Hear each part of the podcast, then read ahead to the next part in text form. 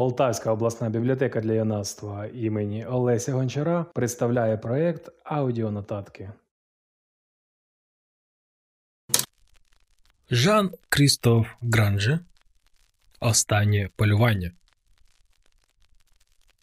Жодного спогаду, чи майже жодного, коли його виловили у гірській річці, розпаханого від голови до п'ят, знекровленого, його тіло було повне води, ніби шкіряний бурдюк. На той час він усе ще був при тямі, хоча що він там міг тямити. У швидкій упав в кому. Так минуло два тижні, два тижні порожнечі, а тоді в глибині мозку з'явилося світло, молочно-білий колодязь, із якого зринали розмиті образи, безформні створіння, якісь крихти життя. Тоді з'явилася аналогія з молоком.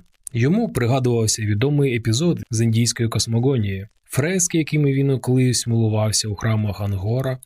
Боги й демони збивають молочне море, щоб видобути з нього чудесних істот. У його мозку з цього танцю зринали самі лише сцени насильства, пики вбивць, погано перетравлені поразки, усе, чим повняться спогади, фліка з карного розшуку. Урешті-решт, на превеликий подив лікарів, він опритомнів. Танець богів тривав, але in real life час протікав крізь нього, ніби крізь діряву каністру. Ночі й дні зливалися в одне, всі відчуття були надійно поховані під гіпсом та наркозом. Лікарі казали, це хороший знак. Згодом він зміг сідати на ліжку і питати про новини. Про кого? Про що?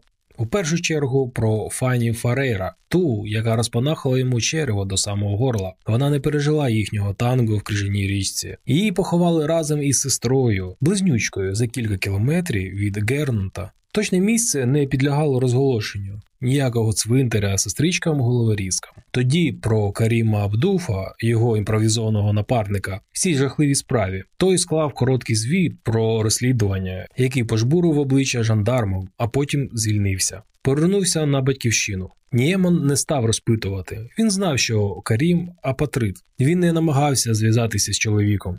Урешті-решт, вони не мали нічого спільного, крім поганих спогадів. Настав час повертатися до світу звичайних людей. До лікарняної палати його прийшли привітати вершки кримінальної поліції та високопосадовці з національної жандармерії. У піжамі, отримуючи медаль, він почувався мертвим метеликом, якого пришпилили на коркову дошку. Той самий присмак, той самий колір. Состра голосив його інвалідом першої категорії. Він більше не міг працювати фліком у польових умовах і йому мали виплачувати пенсію за інвалідністю.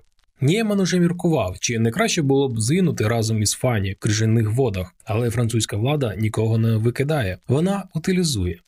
Після одужання йому запропонували посаду викладача у школі поліції Кан Еклюза. Чому б ні? Він відчував, що його досвід може принести майбутнім флікам користь. Однак після трьох років практики йому дали зрозуміти, що його бачення професії не відповідає, так би мовити, визначеним критеріям фаху. Його повернули у гру, але не повністю. Консультант, радник, посередник, усе що завгодно, аби він тільки залишився на лаві запасних. Фізично він цілковито видужав. Щодо психічного здоров'я, все було інакше. Він жив із цим мокрим пальтом на спині, тягарем, який зазвичай називають депресією. Постійні симптоми, цеглина в шлунку, конвульсивне здригання, кубок у горлі, ніби шию зав'язували вузлом. Він увесь час почувався так, ніби от-от розплачеться, і страшненно хотів спати, адже сон це один із способів позбутися цього хворобливого стану. Так минуло два роки, два роки зневіри і втоми, приниження і бадужості, аж поки одного дня про нього не згадали його колишні товариші, ті, що зуміли видертися службовою драбиною. Такі справи, сказали йому коротко і по суті. По всій Франції скоюють усе більше божевільних злочинів. Крішон не справляється. Має відкритися центральне бюро, яке посилатиме хлопців із Парижа у різні куточки країни. Це будуть загартовані фліки, їх тимчасово прикріплюватимуть до служб жандармерії на кожну конкретну справу. Супер! Скільки нас? Поки що ти один. Це радше пробний проєкт, аніж офіційна програма. Та ви що? Ідея кинути фліки на допомогу жандармам йшла в розріз із здоровим глуздом. Ніхто в це не вірив, і ніхто вже не пам'ятав, у якому відомстві могла зародитися така думка. А чи можна знайти кращого кандидата на мертворождений проект, аніж привид? Проблема в тому, що Нєман сприйняв цей жарт за чисту монету. Він навіть попросив собі напарника. Якщо вам сподобалось і ви хочете дізнатися, що було далі, то цю книгу ви зможете знайти в нашій бібліотеці.